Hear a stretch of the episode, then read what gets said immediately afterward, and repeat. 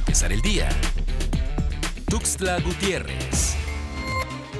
Después de haber realizado trabajos de sanitización en los colegios de bachilleres, este martes 18 de mayo se reincorpora una mínima cantidad de estudiantes. Al menos en el plantel 01 se esperaba la presencia de 80 alumnos y alumnas. Sin embargo, ninguno se presentó al centro educativo, aunque la Dirección General informó que los 338 planteles retornarían a clases presenciales. Tampoco en el Covach 13 fue así. A última hora, padres y madres de familia acordaron que no participarían en esta nueva modalidad y que continuarían con el sistema de aprendizaje a distancia.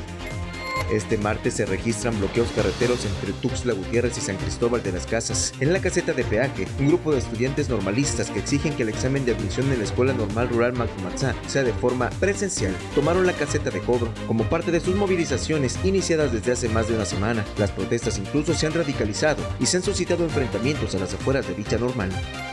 Durante la temporada de lluvias se ha pronosticado más de 29 fenómenos hidrometeorológicos, de los que se estima de 5 a 7 impacten a territorio nacional. En Chiapas, en los 124 municipios, según el Atlas de Riesgos de la Secretaría de Protección Civil, existen 10.606 localidades que se ubican como focos de riesgo, de los que la población vulnerable es de 1.766.779 personas integrantes de la comunidad LGBTI, lésbico, gay, bisexual, transexual, transgénero, travesti e intersexual, se pronunciaron en el Día Internacional contra la Homofobia y la Transfobia y la Bifobia fuera del Congreso del Estado para recordar a las y los legisladores los temas pendientes que tienen con este gremio de la población.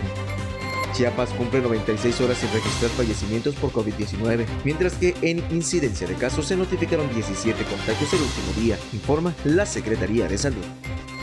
Para empezar el día, Tuxtla Gutiérrez.